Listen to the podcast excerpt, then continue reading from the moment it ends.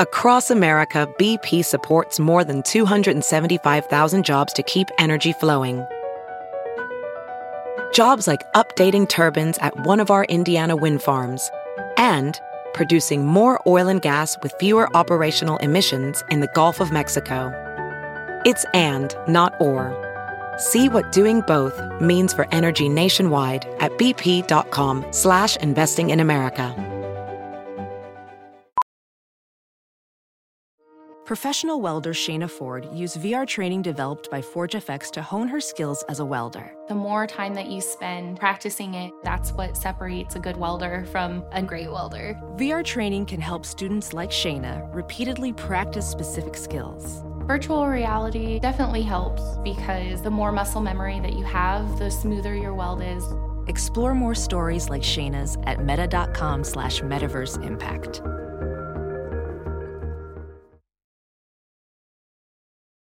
The following podcast is a Dear Media production.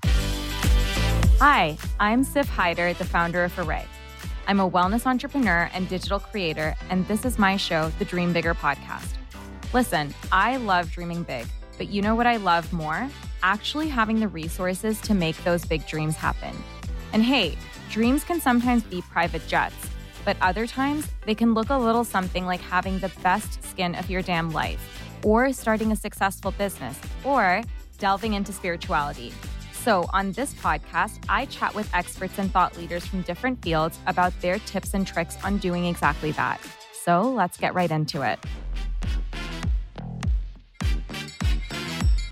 Hey guys, welcome back to another episode of the Dream Bigger podcast. So, where do I even start with today's guest? I guess I'll give you guys a whole little background on my history with human design. So, today's guest, Jenna Zoë, is the world's leading expert, I would say, on human design. She's the founder of My Human Design. And, you know, if right now you are thinking to yourself, what the fuck is human design? I was in your shoes, okay? I had never heard of human design until I went on my friend Jordan Younger, the Balanced Blonde, her podcast last year. And at the end of the episode, she did a human design reading on me, and I was blown away. She was telling me things that were so accurate, it was bizarre. And so, you know, I started looking into human design after that interview and just like little baby things because as you'll find out from today's interview human design is like a complicated chart to read. But anyway, I started looking into little things, like, for example, the fact that I'm a specific versus a non specific manifester. And it just, it made so much sense as to why I'm so detail oriented when I am manifesting things. Like, I will get down to the details of what my front door of my dream house looks like. Like, I am a stickler for details. So, anyway, I got really, really into human design. And then I asked my friend Jordan to introduce me to Jenna, who is, as I've said, the expert on human design, and immediately fell in love with her. You know, we chatted back and forth over email, was obsessed with her, and then had her on the podcast. And you guys, like, uh, I mean, I feel like when we were recording this episode, I felt like we'd been friends for an eternity and we've never met. So hopefully this summer I'll actually get to meet Jenna in real life. Um, she lives in Ibiza and we literally just missed each other in LA by like a week and I'm devastated, but you know what? It's going to happen. And I just, I love her so much. So in this episode, we get into all things human design. You will find out, you know, whether like what, what, I guess profile you are, whether you're like a manifester, a projector, there's like all of these profiles. And then we get into the nitty gritty of what each of them means, how deep it goes into who you are as a person. And what I really like about human design is that it's essentially just kind of an outline on how, like what you can do to just optimize your life. It can dictate you know what kind of weather you really thrive in and you know like what kind of routine works best for you. And it, it goes into such detail. And what i love about it is that it recognizes that human beings are very very unique you know? Who i am is very different from who you are. And so what works for you may not work for me and vice versa. So it's a really fascinating conversation. Jenna, when I say she's a wealth of knowledge, like you guys are going to take so much away from this interview. And if you are going into it thinking like, Siff, what the fuck is human design? This sounds really woo to me. Trust me, you will come out of this interview or like this conversation realizing that there's nothing woo about this and that there's so much to learn. So I'm so excited to bring you this conversation. And, you know, if you don't follow Jenna yet on Instagram, go follow her. She is such good energy. I'm obsessed with her. Like you can hear, I'm like total fangirl over, you know, this friend of mine who I've made. So, really excited for this conversation. Before we get into it, this week's hot tip is actually a cookbook. So it is called Sababa and it is by Adeena Sussman, who is one of my absolute favorite um, chefs. And this cookbook is absolutely incredible. I think I've made almost every recipe in it. I got it I want to say, like, yeah, I got it in 2020 and it really is one of my favorite cookbooks. You will never get sick of any of the recipes. And so, you know, if you are looking to start cooking at home a little bit more, really delicious, healthy, and easy recipes, this is the book for you. Um, Adina actually also co-wrote Chrissy Teigen's cookbooks with her. So she's an absolute genius. I am obsessed with her. Follow her on Instagram, all of that jazz. And I think you guys will really enjoy this cookbook. I know I've never actually had a cookbook on one of my hot tips, but I had to share this one because I was like, I use it so much. I can't believe I've not talked about it on the podcast yet. So if you haven't yet, definitely go check out that cookbook. All right. So this week's review comes to us from Jerry Spence, and she says, Love listening. So glad I found this podcast podcast. Siff is very resourceful. Her voice is great, and every episode is packed with resources. Such a sweet review. Thank you so much, Jerry. And I guess this makes up for all the people who've told me that I have really bad vocal fry. so it really did make my day. You guys, if you have two seconds, please, please take a second to rate and review the show. All you have to do is open the Apple Podcast app, scroll to the bottom where it says rate and review the show. If you feel like I've deserved it and I've brought you value, please leave the show a five star rating and tell me you know what you love about the show who you want to see more of whether it's like dream guests specific topics that you're interested, tell me everything. It helps me understand what brings you guys value. And obviously, that's the whole point of this podcast. So, you know, want to do the best job ever. And the best way to understand how to do that is, you know, customer feedback essentially. That's what it is. So, let me know what you want to see more of. And of course, it helps the show get to more people. And so, you know, really, really appreciate it if you leave me a review. It makes my day. And yeah, with that, let's welcome Jenna Zoë to the Dream Bigger podcast. I know that like human design, like in the LA scene, like people have heard of it or they know it, but it's still like very confusing to a lot of people. Maybe people haven't heard of it. So, to someone who is completely new to this world, what on earth is human design? okay. So, um, it's a modality that was discovered in the late 80s and similar to astrology, you're calculating using the birth time and birthplace, you're calculating some kind of chart. Mm-hmm. But instead of calculating, um, looking at directly the stars and planets, they're measuring the energy. And what human design does and offers is a practical sort of blueprint to how you function. So, for example, like everybody knows we're all different, right? Yet we're still taking the same advice from the same kind of success coaches, self help people, like the advice is so generic and it isn't necessarily working for everybody, right? So you could be hearing, like, oh, okay, you need to crush it and you need a morning routine and this and that. And then there's loads of people who are doing that and it isn't working for them. Mm-hmm. So, what I love about human design is it's really personalizing the advice that's going to work for you based on who you are mm-hmm. and so there's so many different variables you can you can um, look into using human design but primarily it's how your energy functions what your energy patterns are how your intuition works um, you know the different types of digestion that you can have the different types of which of your six senses is the strongest sense. How do you manifest? How do you make things happen in your life? How can you tell when you're aligned and when you're not aligned? So it's very kind of grounded and practical way of measuring you know what the right blueprint is for your for your the way that you live your life Okay, there's like so much I want to dig into with like what you've said, but what are like I guess like if someone is just going into human design and I know that they can do the quiz on your website, which is actually what I did, but what are the major things that they should look out for on their chart? Yes. Okay. So, like I said, there's so many variables, but the first place to start is your energy type. Mm-hmm. Um, and what your energy type is the part of you that says this is how your energy functions and this is how you use it. Because if you think about it, everything in life is a give and receive, right? Giving out energy, getting something back. And most of us are just putting out, putting out, putting out, putting out, kind of indiscriminately and just kind of waiting for whatever shit lands back. You know what mm-hmm. I mean? So mm-hmm. actually, what human design says is like there is a specific way that you're supposed to expend your energy in yeah. order to get the most bang for your buck in return. So you have five different types of like general energy patterns, and every single person falls into a different uh, type. Mm-hmm. That would be the number one thing to look out for is your energy type. So that's kind of like your sun sign in in astrology. So you have manifestors, generators, manifesting generators, projectors, and reflectors. And so, literally, just knowing that if you don't know anything else about your design, they say that that can just change your whole game because at least you're conserving energy on the things you're not supposed to be using it on. And at least you're kind of directing it into something that is going to give you something back that you're desiring, right? So, do you want me to talk a little bit about each type? Yes, exactly. Yes. That's what I was going to ask. Okay. And selfishly, I was going to ask you to get into projector as well because I know I'm a projector. I don't know enough about it, but I want I want the tea. Okay, so I'll start with generators. Mm-hmm. And generators are really people, the name is very uh, indicative because generators are like if you think about an energetic generator like a machine it like mm-hmm. churns energy.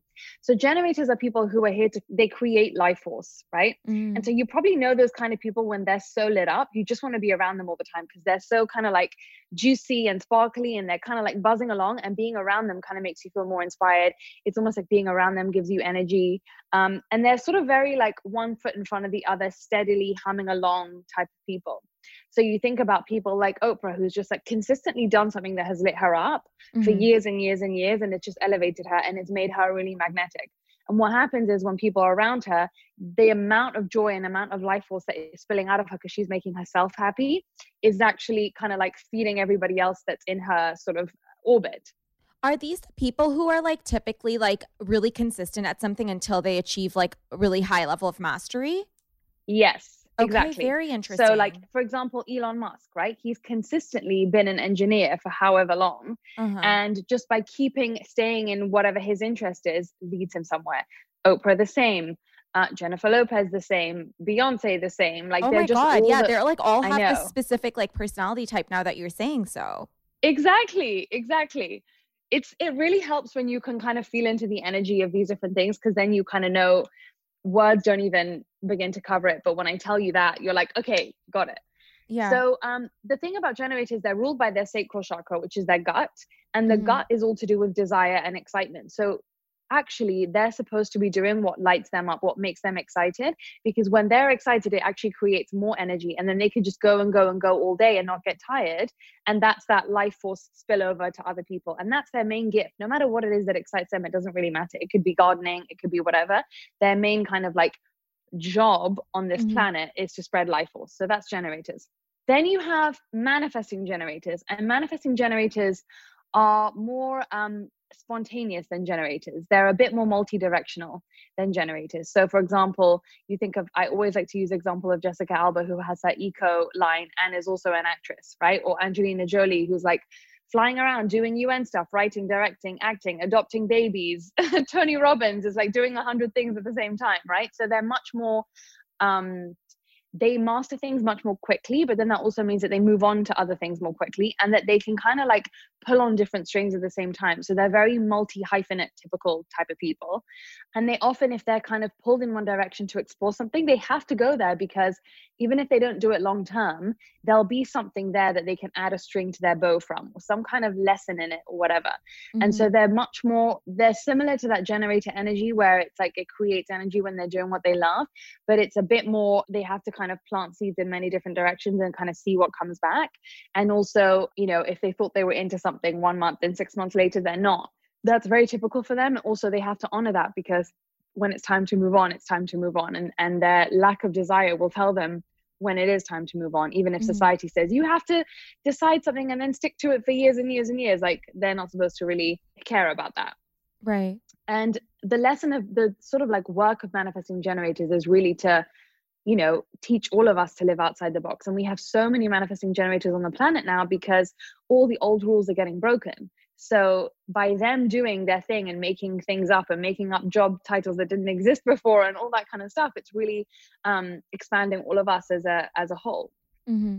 Now, both of ma- of generators and manifesting generators, like I said, they can sort of go quite consistently. Their energy is kind of feeds itself when they're on the train of doing what they love. Then you have a type called manifestors. Now their energy is completely different in the sense that they work in kind of like bursts mm-hmm. and then they have to rest.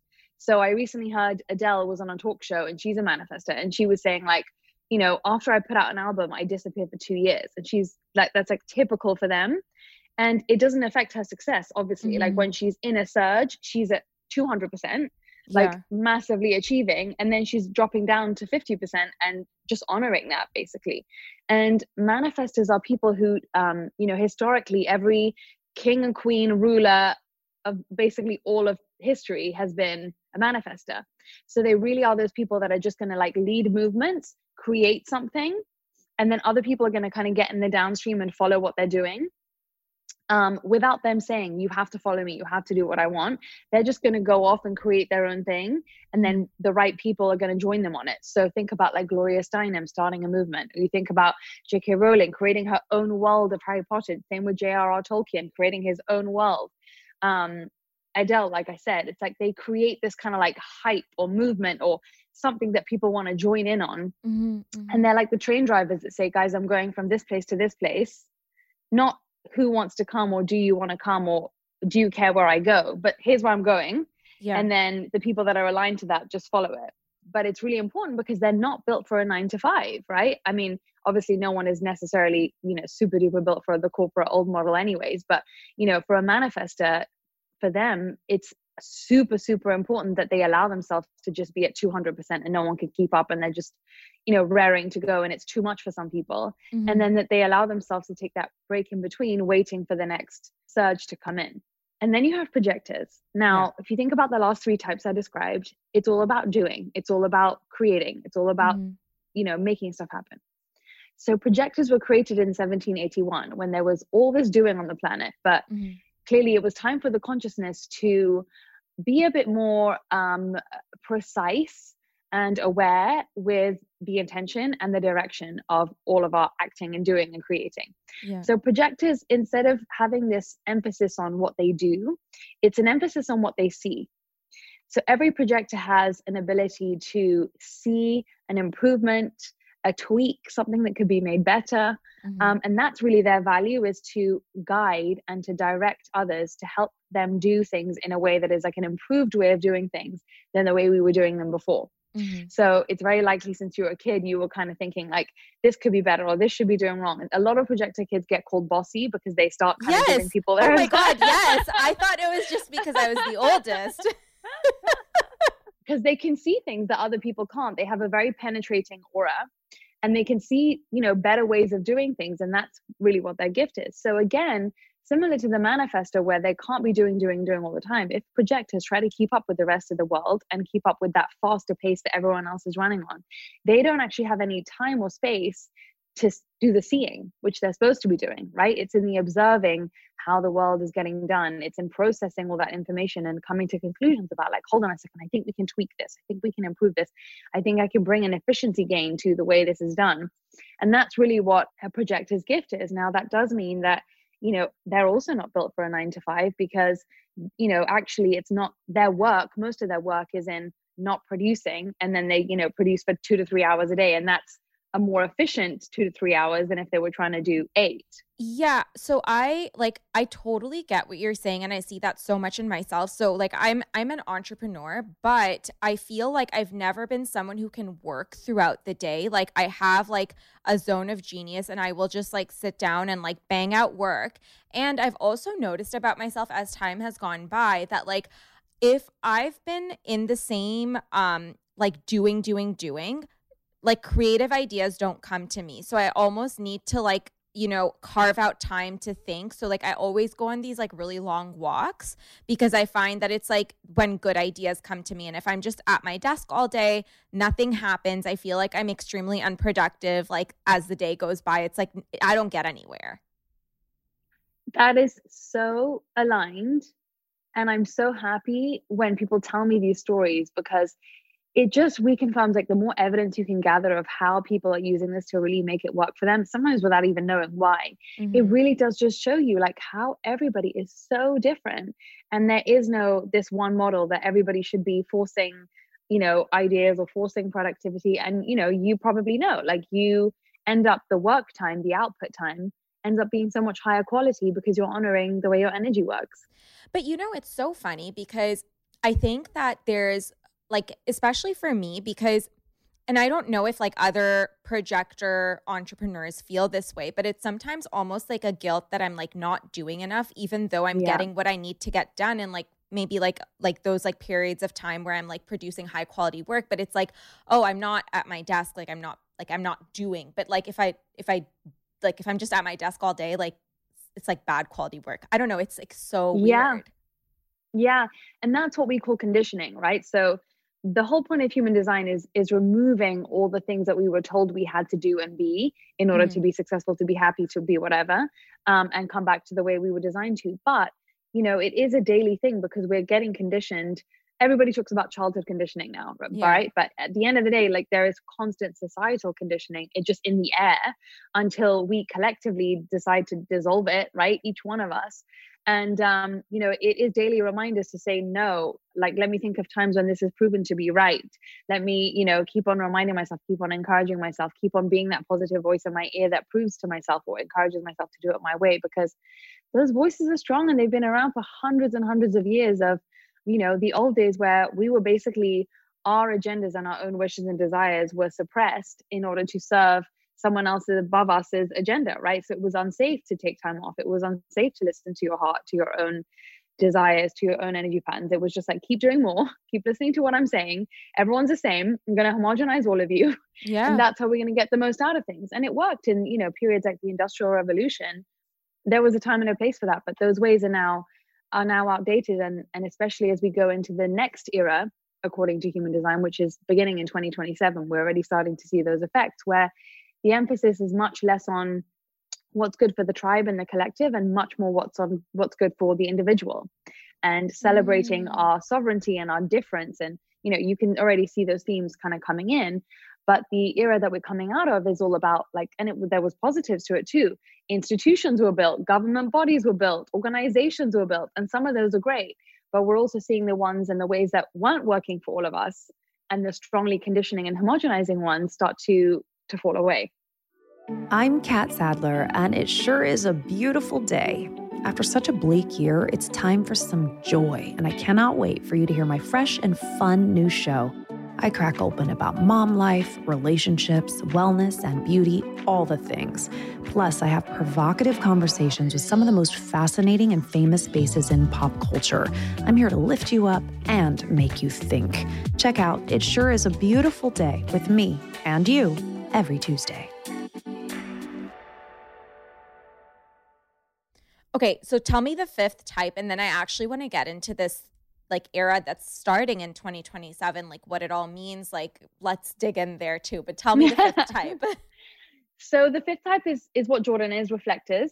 Mm-hmm. And reflectors are super rare. They're only 1% of the population. And reflectors serve a really interesting purpose because where a projector is wise in that they can tell you how to improve your efficiency or how to improve your direction, how you do things, reflectors, their wisdom is not so much spoken to you and advised to you, but they are real. Um, they're really open in their auras and they're real um, shapeshifters. They can really mirror, hence the name reflector. They really mirror your energy back to you. So it's literally when a when a reflector themselves is so clear of all the rubbish that is brought to them about who they should be and they're allowing themselves to really be lots of different things because that's what a reflector wants to be. A reflector doesn't have a set identity like all of us. So you think about spirituality and it's like, who are you? Figure out who you are. Reflectors, they change and shift all the time mm-hmm. and they feel like different people. They can empathize in, in deeper ways than anybody else because they really can take in the energy of the other so deeply. So when you're with a reflector, you know that saying of, you know, what you see in the other is what you see in yourself. It's like a thousand times that in it when you are with a reflector.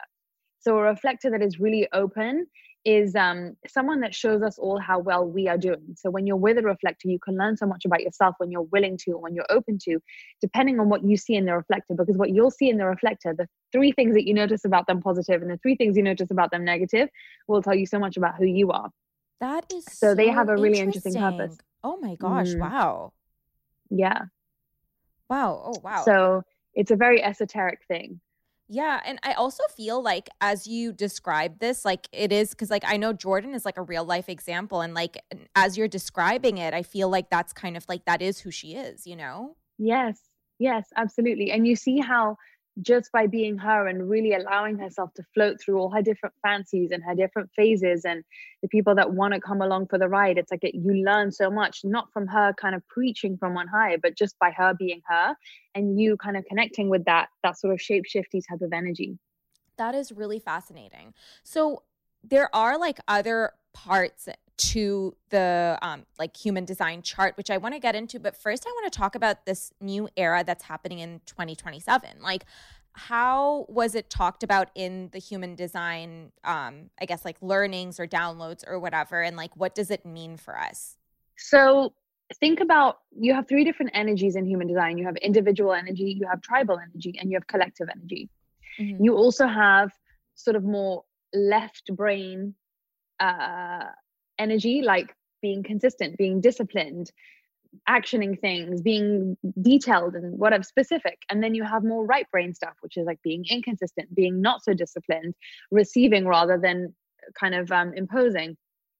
And so we tend to think of human consciousness as this like straight line that okay well either they were really really smart before and then you know the ancient egyptians knew stuff we didn't know and now we're going backwards or people tend to fall in the other camp where it's like you know humans were so basic and look how evolved we are now. But from a human design perspective actually it's it's like a giant balancing act where humanity has to experience all the different various ways of being and doing in order to become whole. So there isn't it's not linear. And so in order to do this we get we get um able as a collective to sample different flavors mm-hmm. um according to the eras that we're in. So this era that we're in began in 1781. And like I said, it was very much about building structures, institutions, organizations, whatever, right? So the world really moved on because of those uh, institutions and because of those structuring of society. Now, everything in human design can be done with a high consciousness, a positive expression, and it has a negative expression. So mm. At the same time as you have the positive expressions of all those constructs, the negative expressions were also born. And so, in order to get into the new era, all the negative expressions of those old ways are crumbling, which we're seeing now. So, you know, anything that was built on not good consciousness, anything that was built with suppressive hierarchy is is falling to the ground. And at the same time, because we're coming to when you come to the end of a cycle, it's almost like things speed up because everything life is in a rush to make sure that we get rid of it, right? So that's mm-hmm. why um, I made a video, which is on my website um, called New Paradigm, which details all of this. And I made it in 2018, mm-hmm. um, explaining like, you know, things are going to be basically exactly what we're seeing happening now and more. That's crazy. Um, yeah, because 2027 is the emphasis shifts from, you know, the the society and the constructs and the organizations and whatever into more of an individual thing. Now, again, there are positive and there are expre- and negative expressions of that. So negative expressions we're also starting to see come in, which is like it's all about me, me, me. Almost incessant navel gazing in the spiritual space, right? Too much, I guess, serving others, but really for the serving of the self. Like virtue signaling, I get I would think like falls into that category. And we're seeing so Massively. much of that. It's insane. Massively, massively, exactly. But at the same time, the positive parts of it, which are helpful for us, is you have to become you and you have to dehomogenize and there is that kind of messaging starting you know of okay if you think there's only 10 careers available to you because all you think as career options is Instagram, you know, there's so many untrodden paths and you have to go the untrodden path and you have to do the thing that's unusual. And there are no ways to create success. And there's so many other methods available to us now and listening to our insides rather than the outsides. And, you know, so that's really starting to sort of simmer up. That's going to be the real flavor of the next era that we're going to be in. So it's a really exciting time to be alive. Yeah, especially because I mean, I remember when I was in uh, like university and beyond that, it was like your career was only supposed to be like a certain thing. And like I had always been someone who kind of like did my own thing and I was kind of like like I remember when I started blogging, I was like kind of seen as like a weirdo, you know, because it wasn't really like mm. a thing mm. like it is today. Whereas now mm. people are mm. creating all kinds of careers. Like, you know, it's it's really fascinating to see the shift. Yeah. Yeah, absolutely. And and what I think is fascinating is, is something like that, you know, with you doing blogging before it was in. I want to encourage people now because what is the new blogging? Meaning what is something that is so off center but it's mm-hmm. calling you because that's going to be your alignment right? When i started doing human design there was no one doing human design. Yeah. No one even knew what it was and i thought i was going to literally my only career progression i could see is they wheel me out with a wig and a crystal ball on the lottery to predict the numbers. Do you know what i mean? Like i but you have to trust that it's taking you somewhere if it if it's that kind of like soul saying as you did right? And as you have continued to do clearly um, so that's really the challenge of now is like the most rewarding thing is probably something that seems so random and not that guaranteed to bring you success. But if you can follow that, my God, can you soar? Wow, that is I, I love that. So let's talk about careers. These like the different energy types that there are, are they like kind of are they meant to flourish in specific careers? Do you see more energy types in a specific career versus another? So it's it's interesting because it's more about the energy that you bring to something. So for example, you could be a lawyer and be a generator or be a lawyer and be a projector and you would just where your energy type comes in is how you would actually show up to the career, mm, how okay. you would interact with other people using the career, that kind of thing.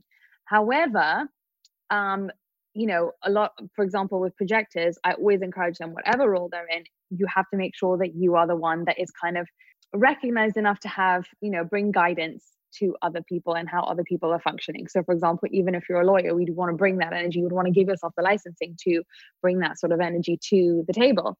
There's some there's probably a few careers where i'd say okay it's really difficult to be that if you're this. Mm-hmm. but on the whole where you want to look for your career stuff is in what we call your life theme. There's 192 life themes, so they're quite specific, more than just the five types. You can find them on the app. So I have an app called My Human Design, and it gives you all of this and full broken down. Wait, like is it on the? Is it is it on like the website? Because I like I have my chart open literally right now. Like, where do I look for this? So it should be in life theme. If you have your chart properties on the side, yeah, um, it should say incarnation cross or life yes, theme. I see incarnation and, cross. Um, yeah. Yes. So basically, with the app, what we decided to do was just give the, these are the kind of like top line things. The app gives you like the full explanation, plus it's on audio from me, so it's like getting a full reading for very inexpensive, and okay, you can gonna, do it with your friends or family or whatever. I'm gonna um, download the app immediately after we finish this. but your life theme is really you know there is it, it's it's so specific because for example there are some people who are literally here to bring beauty to the world you know there are some people who are here to explain things in a better way you know there's some people who you can literally see in their chart like okay there's like some kind of legal or structuring or you know some people are here to help other people align. Some people are here to you know it's very very more um specified for for career. So i like to look at that when when people come to me for for like purpose career slash that that type of guidance. Wait can i give you mine? Yes. Okay it's 33 of like slash 19 and then the other one is 24 slash 44 which one are you four ways? Yeah four ways right angle cross of the four ways. Oh, the four ways. What does that mean? Um so that is you're gonna freak out. It's to make sure that the tribe is nourished physically and spiritually. Wow okay. Okay so i always say that i feel like i'm very like purpose driven and I want to help people. Like I always say that. And like I felt like Arrae was like my way of doing that because I get yeah. to like help people feel their best. it, like does that like I feel like that aligns That's- based on what you're saying. so on point because it's the basics of nourishment are the need for food, the need for shelter, and the need for spiritual nourishment. So, and that's all in the hidden in the 19 because the 19 is the gate um, of the sensitive. It's a sensitivity gift. So it's actually an ability to sense what people are going to need before they need it, things that are going to help them. So literally what you're doing is kind of it's almost freaky because obviously with this Oh God, podcast and have, the stuff you put out. I have literally that is so wild. Oh my yeah, god. I know, right? I know, I know. It's so weird. So, and there's think about it, there's 192 of them. So it's much more specific. You know what I mean? It's not just like, oh, you know, one in 10 people are supposed to be doing this. Like it's very, um, it's very custom. So then people if they want to get like a specific reading, they can do that on your app. Yeah. So the idea with the app was my wait list. When I started doing readings, my wait list quickly grew to a year and a half long. Oh, and I was like, okay. And I thought to myself, "Do you know what? There's not people. It's just not the time. People don't have that time to wait. Mm-hmm. People don't. I don't believe that everyone should be spending, you know, three hundred dollars or whatever on a reading. I really think this. I'm so passionate about spirituality being accessible and not kind of gatekeeping it and not kind of making it shishi and niche and cliquey, cliquey and all this stuff. So I was like, I really want people to be able to, you know, just for a price of a fancy latte a month, do a reading for themselves, do a reading for all the everyone and their friends and family, and get meditations to help them align and a daily custom tip and all this kind of stuff. So that was the the thinking behind the app. So you can literally go in and listen or read everything about your digestion, your strongest sense, your incarnation cross, the thing we were just talking about, your energy, your profile, your I mean everything. There's it's all in there. Okay, everyone go download the app. I, I know I'm doing that immediately. So, okay, this is kind of a random question, but I, I like I've always wondered about it. Are certain types or like the type of energetic person you are, like does it determine which weathers you do best in? Because I swear to you, Jenna, and like I- don't know, maybe I'm like crazy and maybe it's just like me, but I don't do well in the cold. Like I I just I hate it so much like I can't do it. I like I was just in LA. I was thriving. I get to Toronto. It's like colder and I'm just like not okay. this is hilarious how much you and it's just it really is so confirming to me when I hear these kind of stories because it just shows you that everyone is an energy reader and we kind of already know what's right for us on the whole. So this, you know, you're just at the point where you're kind of like refining or tweaking, confirming. Projectors run cold because our circulation. Shut up. No, they don't. Are you serious? Yeah. Uh huh. Our circulation, I especially women, our circulation, our lymphatic system is slower than um, the other types because imagine we don't have the same engine. We're not. It's not about output, output, output, right? So um, when you output, you're creating warmth and you're creating heat in the body. You're creating a life force because you have that sacral. That's uh, they have that sacral chakra, which is really on fire and and and hot. Um, and you would have different centers that would be powering you, and they're not as they're not the sort of like furnace of the body as much. So they have their own energy, of course, but yeah, um, projectors tend to run to, tend to run cold. Oh my god, that is so. I knew crazy it. That you I was like. I, I'm always cold. like I literally have like a blanket on right now. It- Wait, are you a projector? What are you? Yeah, I'm a projector too. Oh my god, here we are with our blankets. Is that not crazy? And it's so hot outside, and I still have one on and fluffy socks too. yeah, I'm I am that way too. So like, okay, at least like I I know I'm not crazy or anything like that. no, not at all. And also your environment. There's something called your environment in human design, and that will also give you clues as to, um, you know, the kind of places where, the places where you thrive. But it's more specific to that because it's the places where your brain can kind of turn on. So um, it's conditions that allow you to develop your genius more. So it doesn't mean you need to always be in Yeah. a certain same place, but when you want to, you know, get your brain firing up, you would want to set your environment. Everyone has different ways they can set up their environment and have it be more conducive to their best thinking. So then if they if someone wants to find out like which environment they should be in like that again they can find um in their chart like if they do a reading or whatever, right? Mhm. That is Yeah. really cool. Where in their chart can they find that? It's an environment, so you must find you must be able to see it on the site.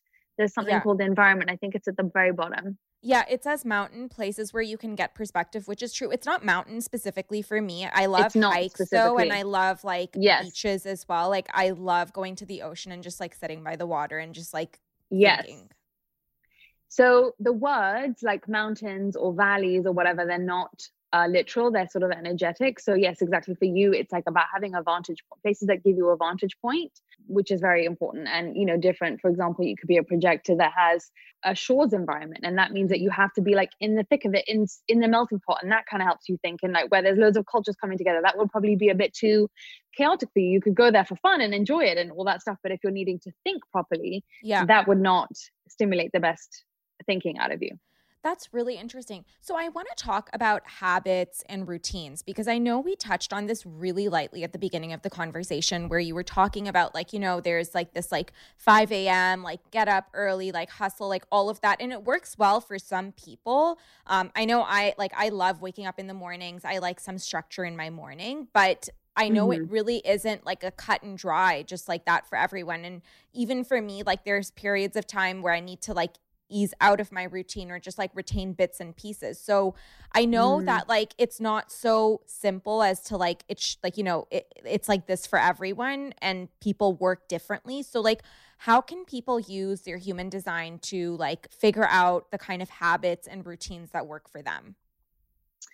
So yes, exactly. You have, um, you know, uh, consistency and discipline are obviously two different things that we can pull on, and some people do better with them, and some people do less well with them. You want to look at the two arrows to the left of your chart. You know, like next to your head. Can you see which? Uh, can you tell me which direction they're pointing in? The two arrows on the left? Mm-hmm. Okay, so the top one is pointing to the right and the bottom one is pointing to the left. Okay. So for you, that's kind of what you're saying about sometimes you need to pull on different things. You're not supposed to be super consistent. Like it's, you know, if you feel like waking up sort of later the next day and experimenting with it and whatever, there's a bit more flow. Now, it doesn't necessarily mean that, you know, you're just kind of off floating into the thing. It just means mm-hmm. that your energy, where it naturally wants to go in terms of conditioning, you'd always want to just take it a little bit further towards being open to the flow, right? Because the conditioning is what you're being told is like da da da da da. But for Mhm. you, it's like okay, well, you need to honor like in a different vibe you're at in your life or whatever. The one below that is about discipline, and that means that it's very easy for you to apply discipline to your life. Now, consistency, and routine, and discipline are different things. I am like such a confused often. disciplined person. Yeah, yeah, yeah, you're right. So discipline is always a good thing, but consistency not always a good thing. So you see where you get to sort of like play with those different um, aspects. And I also just want to add that people not being disciplined isn't going to mean you're not going to get anything done. Actually, the opposite for you because not being so disciplined, not forcing yourself to be so disciplined is going to free your mind up of so much should, should, should. You're going to find your your body's going to naturally kind of have a, an urge to do something when it wants to do it you know when it wants to do something so for you discipline is easy which means that actually having a more morning routine you can enforce that till the cows come home but you want to pay attention to you know sometimes doing the same thing all the time isn't actually very healthy for you because you want to open up portals of um, almost like trying on different ways of being to see if that stimulates your brain because those two hours are about the mind and the brain. So sometimes like going a different direction just challenging yourself in little ways might actually really be helpful for you because they're bringing more stimulation more ideas more whatever to your mind. So, my husband and I talk about this often, whereby I'm like disciplined in my everyday life, right? Like my routine. However, I need, like, I also need change. So, I'm the type of person who, like, be like fine with getting up and traveling and like switching things up. And I Mhm. almost need that like change in environment and stimulation to do like good thinking and like how that's like how I feel like the most creative. Like I can't be doing something for the rest of my life. Like that is very boring to me. And I think like I just I don't thrive like that.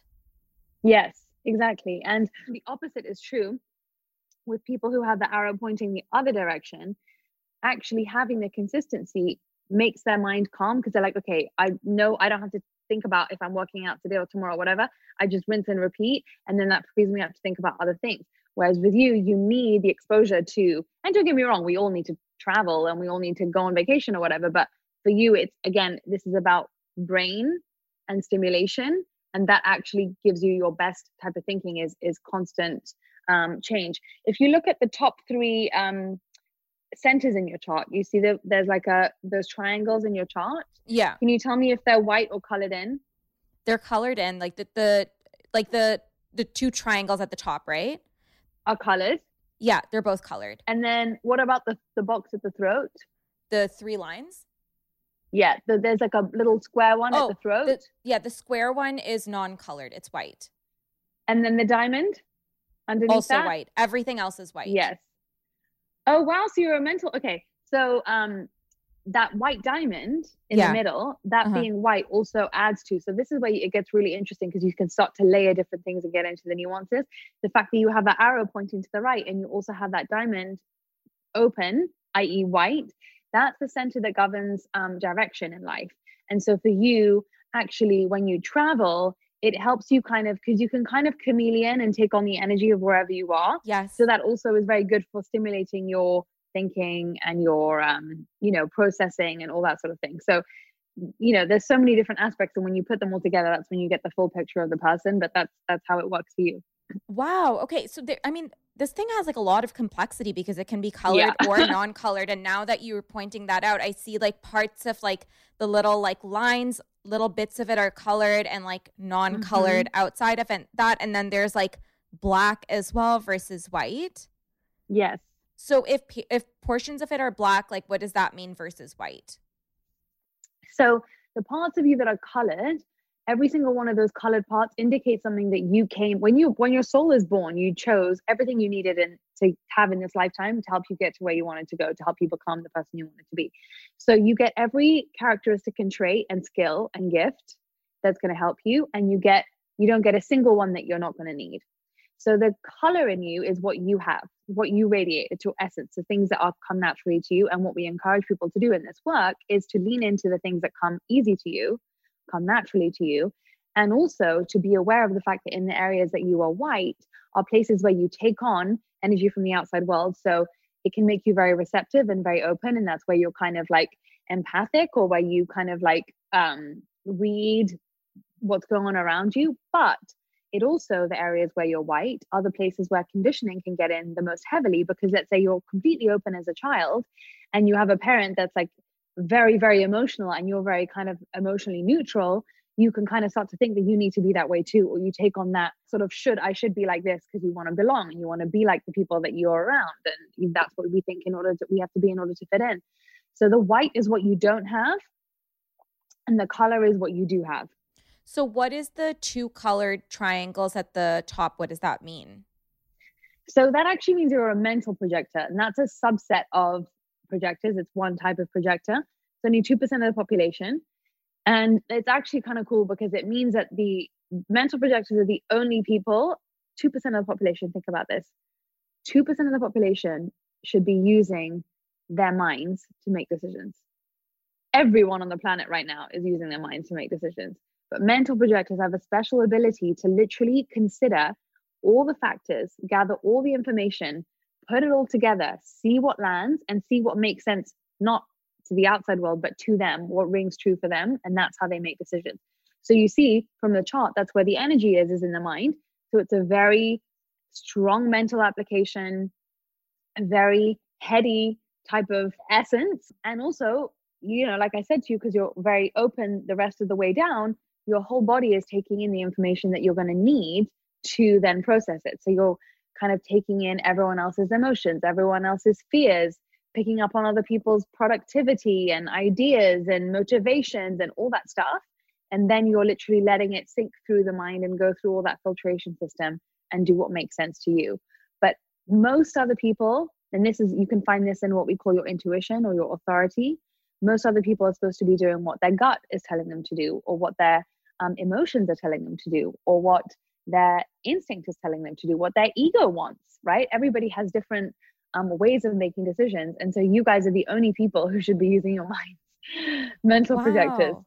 That Mhm. is really, really incredible. So, how can parents use this when they're raising kids? Because as we're talking through this, like it really, like, I think what's really beautiful about human design is that it really does show how unique we are as individuals. And so like these sweeping statements about like how you're supposed to raise Mm. your kids can actually like result in some trauma, like some repression, like, you know, maybe you just don't feel like yourself because you've been brought up in a way that maybe wasn't conducive to who you are energetically.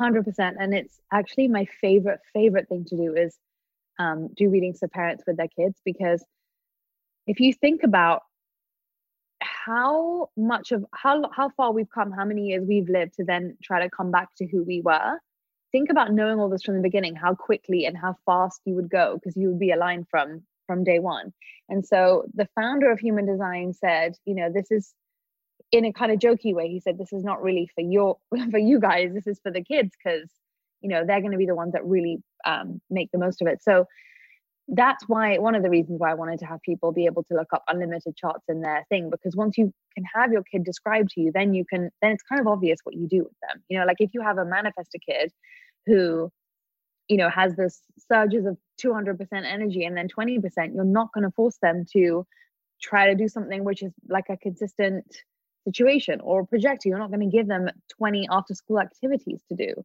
you know what i mm-hmm. mean? Yeah yeah. Things like that which are so simple. I say to a lot of parents if there's a lot of manifestor kids that ask to be homeschooled it's kind of ridiculous.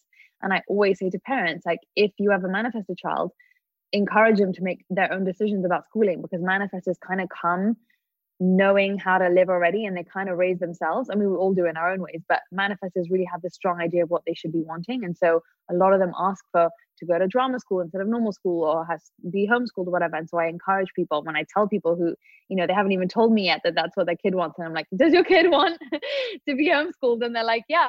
So, you know, you get to learn all these sort of, um, the more you learn the person, the more you know how to interact with them. And obviously, you know, as a child, you're a steward of what's right for them before they even know how. So it really helps to, um, you know, get their proper keys and then hand them down the keys that are that are aligned with with who they are, which I think is just I mean, what more of a what better gift to give to any other human being than that, truly?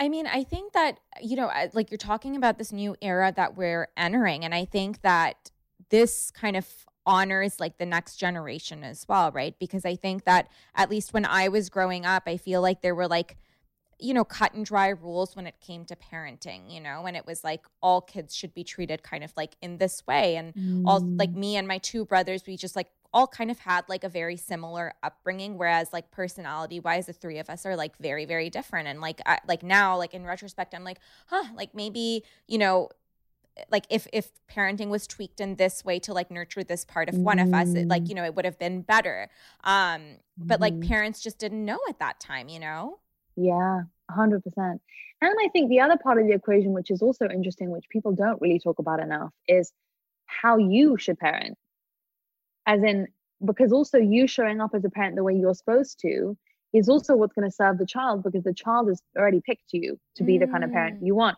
so mm-hmm. for example if you are trying to be super hands-on as a parent because you think that's a caring mother and then you know you're ending up helicoptering and it's not aligned for you that's also going to create energetic problems for the kids because we can all sense energetic dissonance especially children. And so when your parent is not aligned you're going to feel like something's wrong with you sometimes or you're going to feel like you don't deserve their alignment or you know there's all these different types of um energetic runoff that can happen well, you're not think, parenting in a way that suits you. Yeah i mean i think what you're bringing up like it's actually really interesting because we don't talk about parents and like their perspective yeah. you know what i mean like already mm-hmm. like just mm-hmm. immediately my mind went to like the, the kid right and like how you should parent yeah. them but you're right like energetically i think you need to also show up as like like the most aligned version of yourself and like again like human design it can inform maybe how you should show up as a parent as well which is really fascinating 1000% so for example with you you know if and when you have children because of your life purpose is to make sure that they're nourished people are nourished you know physically and spiritually that would be the main sort of gift that you'd also want to give to your kids so instead of trying to be the mom that you think you have to, I mean, not that you specifically, but instead yeah. of thinking you have to like, you know, bring them to everything and take them bungee jump, whatever, like that would be, that's not actually what your kids want from you. Mm-hmm, mm-hmm. So our purpose is something that we bring to any uh, creative endeavor in our life, and and and obviously parenting is the is the greatest creative endeavor that there is. So that's also an extension of what your what your natural gifts are that you are here to give people. That's incredible. Wait, is that why I like to cook for people? Yeah, That's really fascinating. Um, okay, so before we wrap up, I actually want to ask you about how we can use human design when it comes to manifesting as well, because I feel like mm-hmm. there is mm-hmm. an unlock when it comes to the piece of the manifestation puzzle. And I say this because I learned that I was a specific manifester, um, uh, like like pretty recently. Okay, it was a couple of months back, and it like I was like, oh my God, this makes so much sense because I have always been that person who's written in such great detail about the kind of things that I want. And I can imagine it like it's already there. Like I can tell mm. you how my house that I'm like trying to manifest looks before it even happens. Wow. Like it's really interesting. And I didn't know it had anything to do with human design until I actually learned this. So, how can someone use human design to kind of in their in their manifestation journey. Yeah so there's there's different um different elements will tell you different parts of manifesting. So for example your what we call your strategy is how you would make things happen in your life. But the thing that you're referring to which is um, your actual manifestation style let's say is you have specifics and non-specifics. Mm-hmm. so people who are specific like you you know being clear writing it down vision boards imagining in your mind's eye all that stuff super aligned. The other half, it's actually going to throw them if they're going to try and think about the detail because they're not supposed to be specific, they're supposed to be non specific. So they're supposed to figure out, like, connect to the end result of how it's going to feel or the general direction of things, but not to have um, some kind of strategy around what they're manifesting, right? So, for example, me, I'm non-specific. I wouldn't. I know now never to say, and it, I've done it, tried it enough times that it's completely backfired. Where I'm like, you know, I'm, I'll give you an example like, oh, when I had a food business, oh, I want it to be written about in Vogue or whatever. It's never going to work. You could do that. So this is where I think the nuances of, you know, again, in spirituality and self help is so fascinating because if you learn how you are, then you can kind of like everything that isn't doesn't apply to you can just kind of fall off your shoulders, and everything that helps you actually be specific like you are, and all the advice that's going to help you live that is actually going to really help you even more. That's incredible. So you talk mm. about strategy. What does strategy mean? Yeah, so it's interesting because manifestation has become this real buzzword recently, and it's almost swung the other way when there's almost like a de-emphasizing on like doing, and mm-hmm. people think they're just gonna like sit on the couch and things are gonna come to them. Now, in human design, like I said to you, everything is an interplay of energy giving and receiving right? So it doesn't mean pushing and forcing and hustling and just you know killing ourselves but it does mean that we have to whenever we have an intention or we have a desire we have to put our money where our mouth is energetically and make a step in the right direction because that's what activates the universe's help you know to kind of get things moving on your behalf right? So mm-hmm. that's like really showing that you're serious so each type has a different way that they make things happen. Like I said, making sure that whatever they do has uh, most bang for their buck.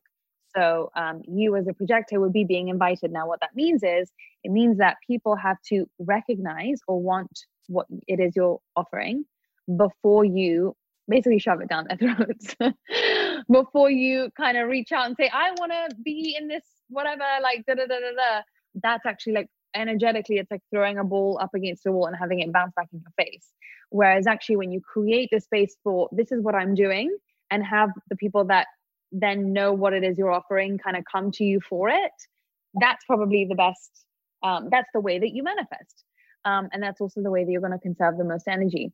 So that's that's your specific strategy and and every every type has a different strategy of the way they're supposed to be going about things using their energy. That's what manifesting really is what are the different other different strategies? So manifestors are about it's called informing. So what that means is when you have this urge to do something, when you're overcome with this like I want to go do this or I want to go create that, it's about telling people this is what I'm up to.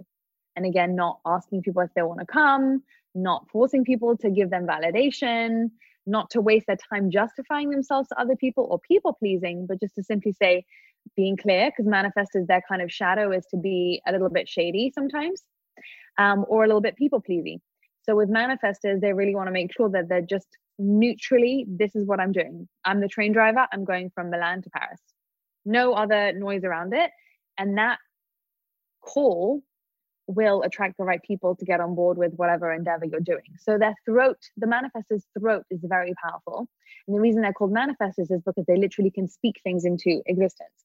So for them, getting their communication right is key to manifesting. With generators and manifesting generators, because they're ruled by, like I was telling you, that sacral mm-hmm. chakra, it's all about only doing things that you feel a visceral excitement to. So let's say, for example, you see someone do something on Instagram and you're like, oh my God, that sounds so fun.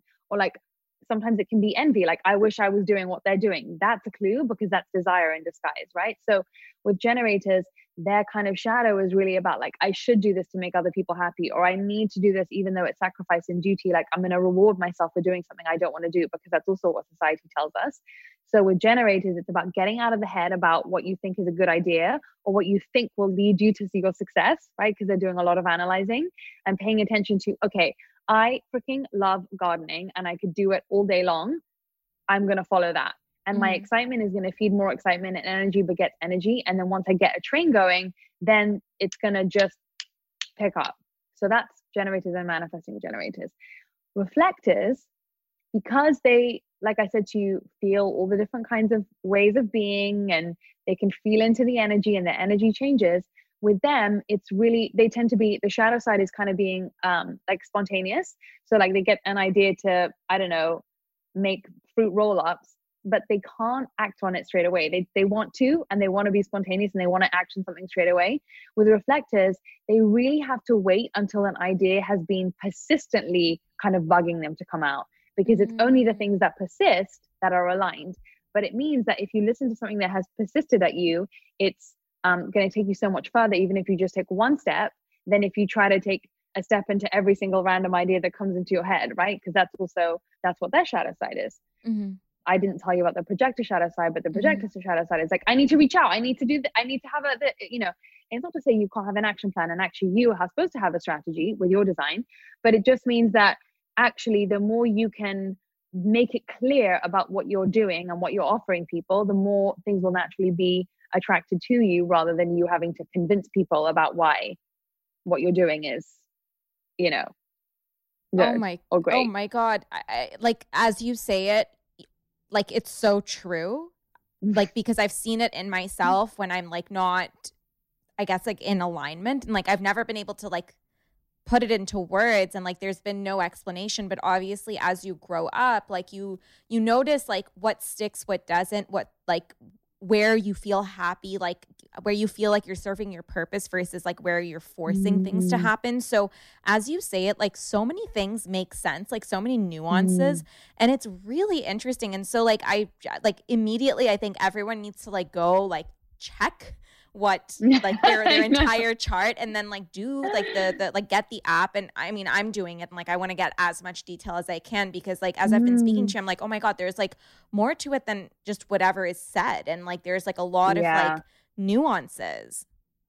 So many. I mean and we haven't even gotten into profile which is how you come across to other people how you think of yourself digestion obviously is really important. Okay, wait, I mean, wait, wait. Before so we many. go, we have to talk about profile. What like tell me about profile. Like, okay, I could keep talking to you forever, but like last one. What the hell is profile? Okay, so profile is is the it's like the personality type part of human design. Mm-hmm. And there are 12 different types, and you'll see there's two numbers. Everybody has two numbers. Yeah. So your first number is kind of your more internal self, which is the part that you're more aware of the way you see yourself. The mm-hmm. external is the one that is your external, like when you're interacting with other people, how they see you.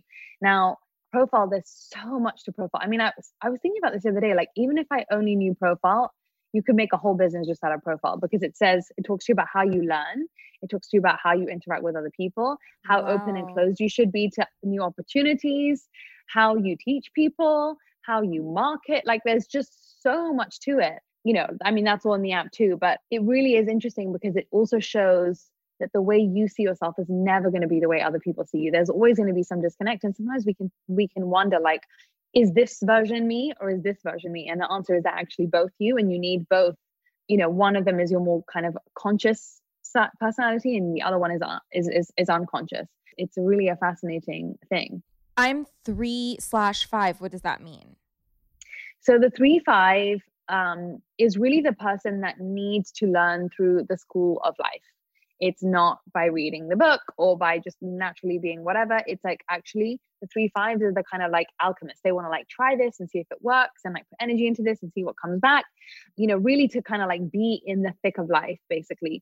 But what's cool about three fives is that a lot of like actors and showbiz people, famous people are three fives because they're really the people that other people want to fo- follow along the journey with them because they learn, like we learn vicariously through you being kind of on the front lines and reporting back the wisdom and stuff that you've gathered in the in that kind of play with matter and fed back to us.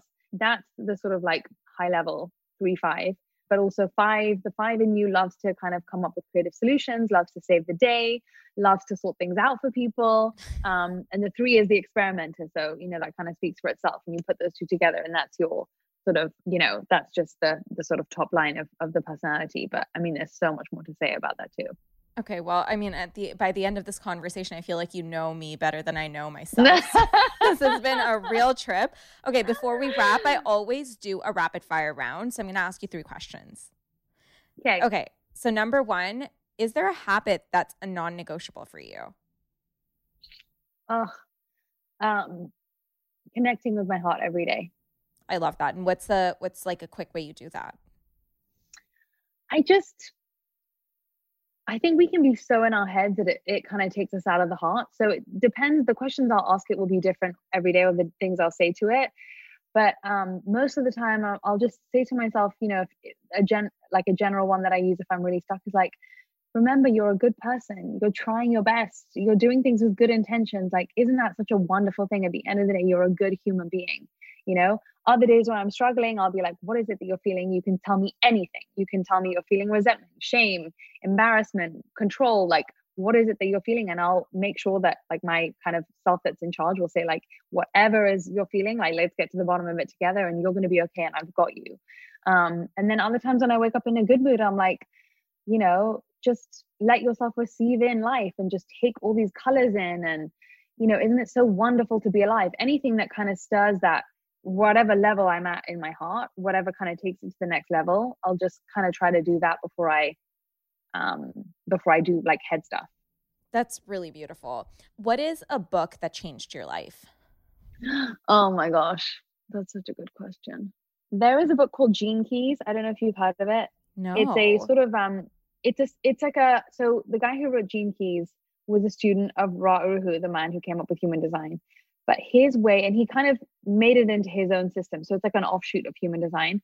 But the way he writes about the energies of the human journey it's quite philosophical but it's so beautiful. And that book is one book that i just there's two books i travel with no matter where i go. And i travel i told you i'm nomadic so i'm always on the go. But gene keys and women who run with the wolves are just two that are always in my bag because i just go back to them over the, and over again. tell me about women who run with the wolves because I'm going to read. Oh, you don't know it? Now. No. Oh, it's an incre- oh, you've got to start with Women Who Run with the Wolves. So it's written by this woman who is what they call a cantadora. She's like a uh, she's like a professional storyteller, and she uses these archetypal tales that have been passed down from tribe to tribe through the years, all from different parts of the world, to tell the story of a woman's journey and all the different facets of a woman's um, life. So she talks about like how the woman goes in and pulls from the well of creativity and the struggles that she goes through to get it out into the world or how she has to balance belonging to her tribe with unbelonging and how that goes and again it's just it's written so beautifully that it just like tugs it just you know when things just kind of it's people saying things that you already know to be true but they're like solidifying it for you and i feel like Mm-hmm. those are the kind of things that really keep you realigning when you forget Oh God, I got to read this. It sounds incredible. it's beautiful Um, what is one spiritual practice that you think people would benefit from? oh you know because i because of what i do i my first instinct is to say it really really really is different for everybody Can you do one for each type? Ooh, okay. Um, well, I don't know about spiritual, but I think that, you know, it's funny because there's also the thing about spirituality and the explosion in spiritualities is it's almost become like it's almost painted to us like it's separate from our real life. Whereas actually, you know, with human design, like being the person and showing up as the person that you are Mhm. is your spiritual practice, right? It's the way that you serve the world the most is also being exactly who you came here to be. Mhm. So, you know, with projectors, I would say actually the the best spiritual practice is downtime and good quality downtime. You know, not I just like whatever binge answer. watching Netflix. It's like really like quiet, processing, going within, like just letting your mind kind of take you in different areas and then tending to what that, you know, tending to where it takes you. Um, with manifestors, I would say really learning to uh I guess also kind of like reparent yourself in a way of like if you have the spontaneous urge to do something, give yourself the permission to try it out, even if it sounds stupid, even if it sounds silly. Like you need to kind of hold your own hand through that because those random urges that take you off in new directions are going to be the things that are going to help you be a leader to other people. And, you know, with them, it's really important that they let themselves crash, that they let themselves not talk to the whole world or, you know, just disappear off into thing if they want to in between those times. Um, and also, a big thing for them is not being afraid of being too big for, others, not or being too much for others. So, you know, if meditation helps you get there, if subconscious reprogramming, all these tools, it's like knowing what to use them for, knowing which ones help you get to the desired intent, right? So, whatever spiritual practice it is that's going to help you get there, that's really helpful for manifestors. With generators and manifesting generators, I really think that joy is just the most important. And it sounds so basic and it sounds so primitive, but it's like there's so much pressure on finding your purpose and your big joy, whereas what they need to be doing is stringing little moments of joy. So with them, I would say if you notice that meditation is making you feel powerless because it's reinforcing to you specifically that you feel like you're not there yet, don't do it. You know, if you feel like, you know, actually your most exciting part of your morning is your morning coffee, like dedicate two twice the amount of time towards it because it's all about joy.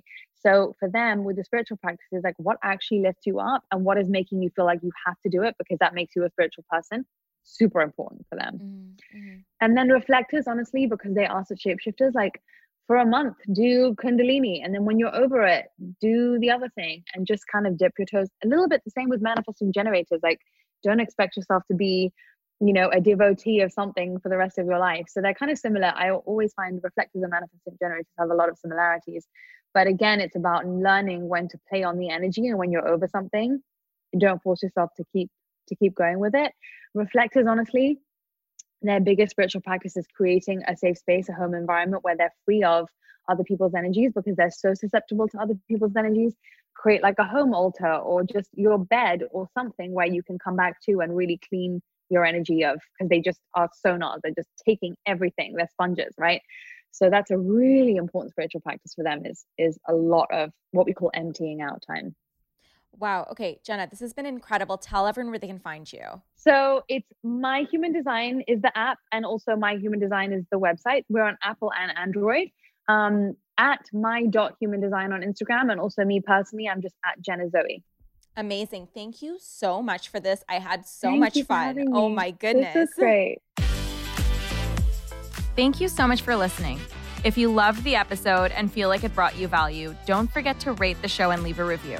It takes five seconds and really helps the show grow so I can keep bringing on awesome guests. If you want to follow me behind the scenes, you can find me on Instagram at Siff Haider. And don't forget to hit subscribe so you don't miss a thing. I drop new episodes every Tuesday, so come hang with me and shoot the shit with some really smart people, learn and unlearn, and have a lot of fun. See you next week.